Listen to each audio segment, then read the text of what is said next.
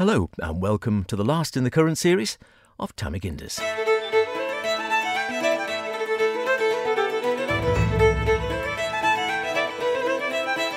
We've been out and about quite a bit this series, and exploring the wonderful Manx countryside, there is always something you don't know about some spot, no matter how long you've lived here. So, without further ado, I think we'll just get out there, shall we?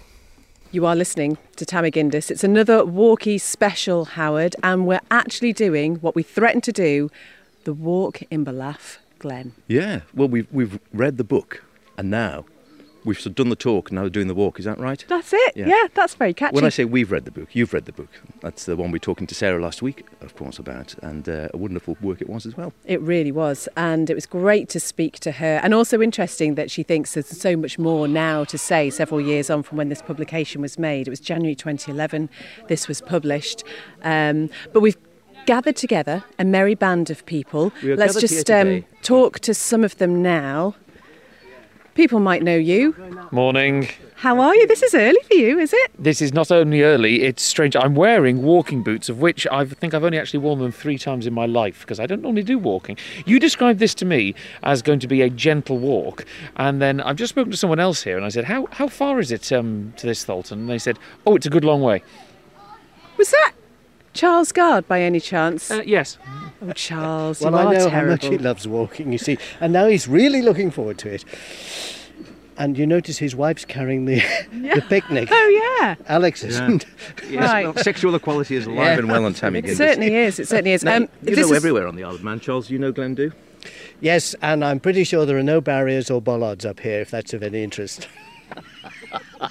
Perfect. I don't know what he means. I don't know what he means. No, is I he haven't making got a clue. some sort of I don't know. again? I don't is know. there? I don't know. Um, Christy D is here as well, but she's taking photographs. We'll speak to her as we go. So, are you ready then? Picnic ready? I have my Everybody boots on. I've ready? back Yeah, on. ready. Yeah. let's. Okay. Boys ready? Come on, boys. Ready. Ready. Ready. Let's go. Let's go. Right. Lead the way, Macduff, because you're the only one who knows. This is quite terrifying. I'm just. I'm glad Charles is here. Actually. I know. Well, we say she knows. She probably hasn't got a Which way clue. do we go? That way. No, don't worry. That is really steep up that way. That way. No, this way. Comfortingly, Beth, only now does Beth actually open the book to see what's in it.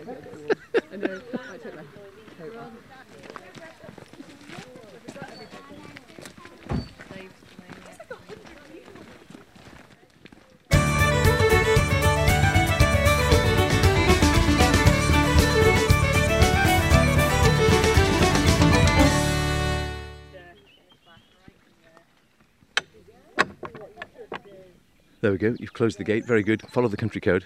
Absolutely. So remember, if the gate's open, you leave it open, and if it's closed, you close it again. Yes. So there we go. So how far up the track are we now?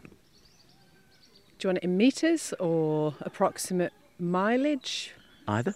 Um, a little bit along the way. We're actually um, not far, I think, from the first Tholtan.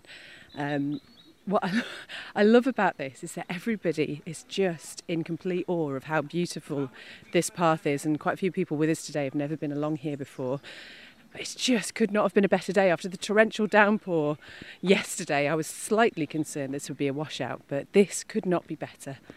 You and me both. And I have been along this track uh, many times, but the other way around. And that I've done a lovely walk, and I don't know if you've done this one before, where you start up uh, by Brandywell.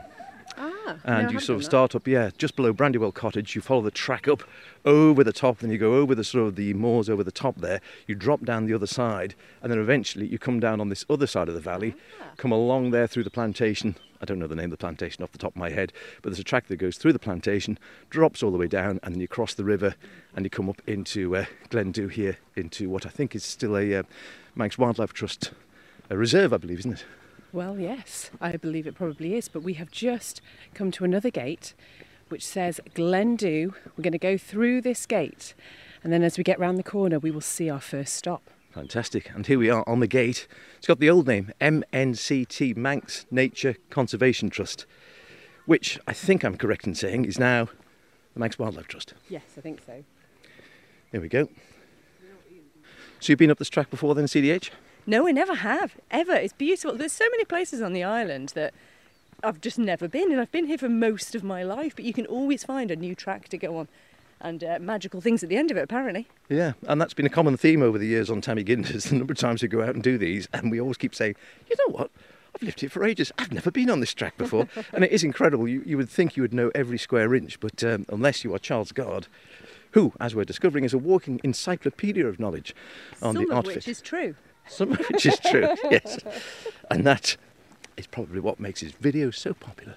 Can you imagine though waking up to this view? Because actually, apart from the plantation, um, which as we're walking is to our left, this is going to be remarkably unchanged, isn't it? You've got the high hillsides in the background. Just imagine waking up to that bird song. Because here we are, H. Can you see it? Yep, this is the first one. I think there's a plaque on this one now, which gives us some details. Uh, just above one of the doors, I'm fairly certain there's a plaque about either when it was built or when it was taken over. I can't remember, but there is a plaque there somewhere we can have a look at. We go And through the thanks gate. to Sarah's um, directions last week, I think if we carry on, there's a little style and we can find the other ones. But we're going to have a look around this one first. Thank Thank, you. you. very much. Thank you. There we are, through the gateman. And a little river down here, which we might have to cross. A little bridge.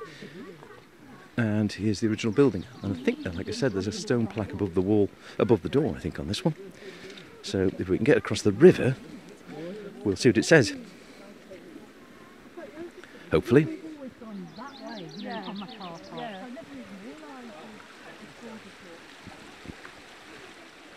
Right, here we go. Some stepping stones. Those in wellies are just going to brave it straight through. Almost. Don't panic. Right, here we go.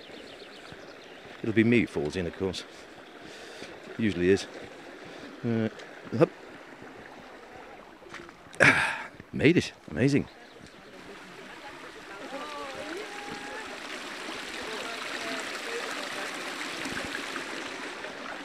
Clear as day. Oh, here comes Christy. Oh, she's negotiated. I think we're all safely across. That's good. Right.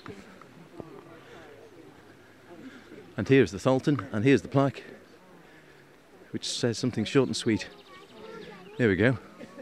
Margaret Louise Pass, in memory of Margaret Louise Pass, 1912 1994. And the building itself still in actually relatively good condition in the scale of things. You got the details? Right, so can you see above the door there? Margaret Louise Pass? Yep, okay, so if we go to page 45 of our little booklet here, I'll be able to tell you a little bit about her.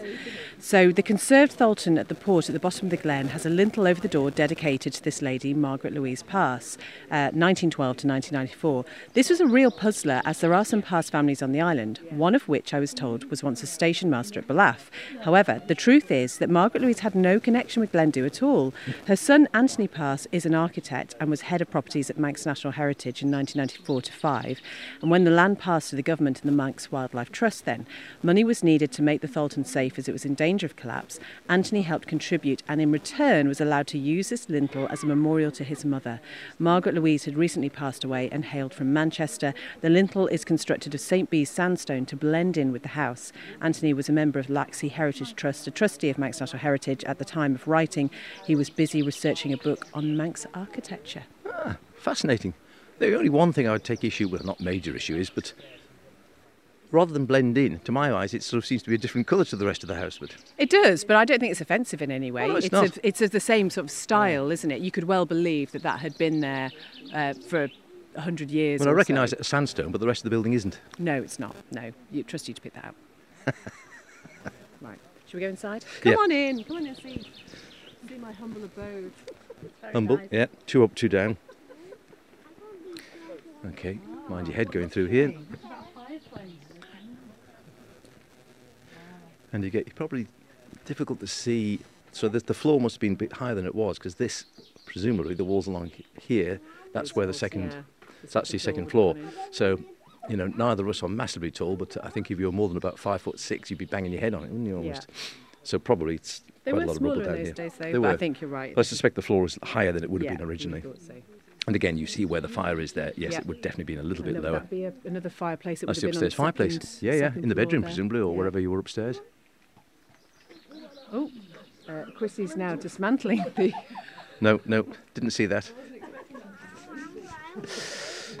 Marvellous. But yeah, you get a feel. And uh, I don't know quite what these ones are so much. See, what's that? Charles must know. Let's ask Charles. He'll know. Is it like a, a built-in cupboard? I'm assuming it is exactly that. Maybe it's somewhere you put your nightlight. Oh, maybe. Charles will know. So, Charles, there are these little sort of cubby holes. We, are they some sort of cupboard? Howard suggested maybe a nightlight might go in there. Any thoughts? Well, what you have here, if you look, is the chiollagh, the chimney. There would have been a huge wicker canopy over here, and the fire would be here, and the slowry, which was the pot hanging on the stove, uh, hanging from a, a, a big um, metal rod, would be cooking, and that would be behind the fire. So. It's probably to keep Oh. things warm or dry. Put your Like bread or something, or yeah. Uh, keep your bread warm. Yeah. Maybe prove your dough. I don't know. Yeah. Yep.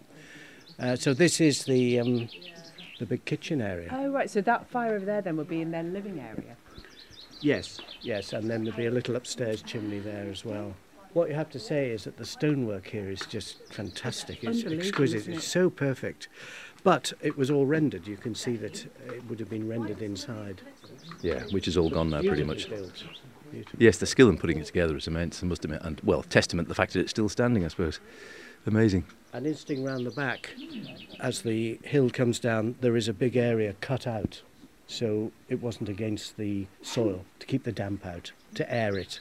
Because it would be pretty damp up here in the winter, you Yeah, know. I bet. Long months of rain and little sunlight. Wow. Amazing area, and you really do get the sense, like I said, of the families who have lived here in years past. And it's still fantastic that it's still standing in such great condition. So, and this,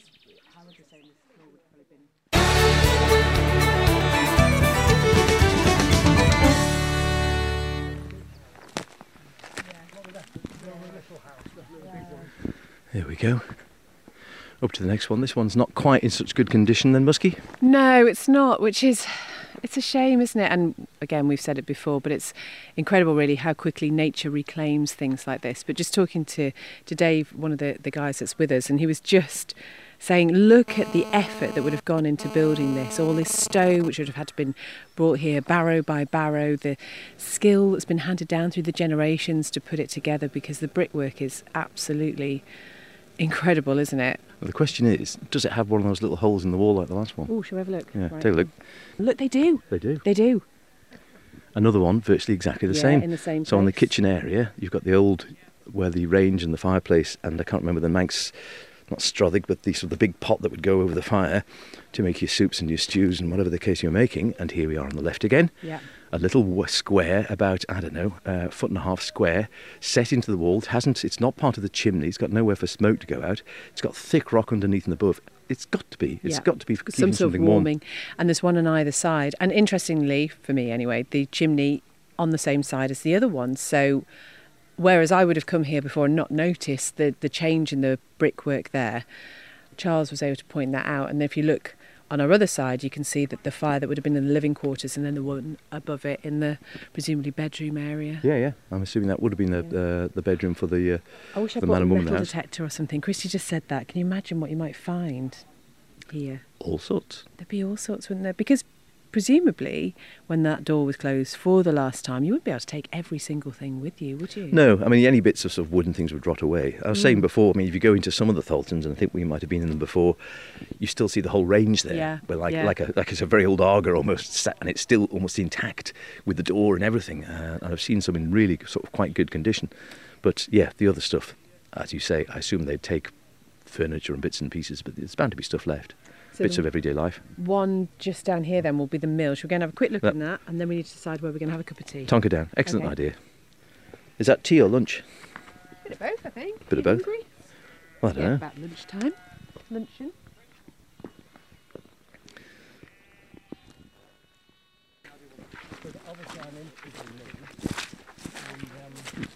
Bit marshy underground here. Charles is telling us about the mill. Okay, so this is the mill building coming down under this fairly boggy patch down here, which we'll just squelch through as best we can. Hopefully not sink. Yeah. So this here is the lade. There would have been a wooden trough along here, and that is the uh, collecting from the river. There'll be a mill pond there. So along here to the side of the building, the water will Right, have Would run, have run down. and You can see the wheel pit would have been here where that tree's now growing out. And Ah, that's yeah, where yeah. the axle will have been. Would have gone through the wall there. Yep, and the water will have dropped onto the wheel. So it will have been a back shot. It will have turned round this way like the Laxey wheel does, and then it will have exited through and joined the river again. Wow. So it's why is there a, a mill here? It's so remote. I don't know. So I was pondering that. So would there have been milling? Because I know in various places around the island they had mills. Quite often I know there are some which are sort of being driven by horses on one of those rotary sort of mills, and they sort of ground things like gorse and whatever for animal feed. They did. Of course, they all had those up on the hills, the, the circle of the horse walk. And uh, for example, all the machinery is still there. And yes, they crushed gorse, they might have chopped turnips and stuff. Um, I, I, there's only one Tholtan I've seen that's on the other side of the Tholt-y-Will Valley that has the remains of what could have been a water wheel. And I really don't think they did the water wheel for chopping gorse. Ah. They may well have grown crops here. Would it be to feed the cattle to sort of do all the? It would be. But if you owned a mill, it was a great business because your uh, neighbouring farmers who didn't have mills, of course, would bring the corn and it would be something you could earn your living at, Mm. uh, you know, in certain times of the year. But this, this is really remote up here, I must say. It is spectacular and still in really good nick. And Other than, again, you can see where the mill race is, and as Charles was saying, you can see here where the wheel would have been, albeit there are no apparent signs other than the actual stonework left at all.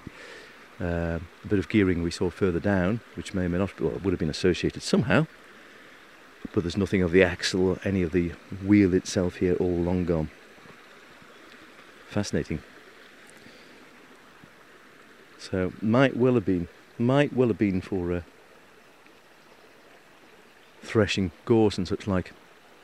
Perhaps we'll never know. I don't know. But fascinating to see. It's just great that it's still actually standing here. You can come and get a sense of what would have been a pretty hard life. Easy to romanticise it, but I think in the day you were on the edge of existence. I dare say to a large degree. Albeit, if you had a mill, presumably you had a few quid.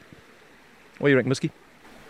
I reckon on a day like this, as you say, what an incredible place to be. And if you just turn towards the, the other Tholtans that are just behind us here, and you think that is the view that they will have seen pretty much. Yeah, I think that would be largely unaltered, obviously. I mean, trees, all these trees wouldn't have been here because these trees will only be 50, 60 years old or less. But the hill itself clearly Yeah. hasn't altered. No. Wow. A beautiful spot. Thank you very much to Sarah. Um, the booklet, incredibly interesting, and I'm looking forward to her update already. She has to do it now. She's promised it almost. Well, she said it, Sarah, not me. Is it um, time for lunch yet? It I is. think so. I That's a think good so. call. Right, where do we want to picnic? Charles, always thinking of his stomach, I tell you. Charles Guard there, leading the way to our wonderful picnic lunch. It was a splendid walk out uh, on a glorious Saturday morning, one of the better mornings we've had this spring, I must admit. Blue sky, it was quite warm, and we uh, we all sat down just a little bit up from uh, where we recorded that piece, down by the mill, and uh, sat and watched the wildlife. There was a peregrine falcon going ahead. It was terrific. Uh, You, you mentioned the update there, so I can't remember. Did Sarah say then if we went and did this, which she sort of challenged us to do, she was going to do what another think- book? I don't think it was quite like that. I think it would be when she retires and actually has time because a lot of work went into that first edition. But she talked last week on the programme about how research techniques have improved so much that she actually did it back in 2011. So there would be more to find out, I imagine.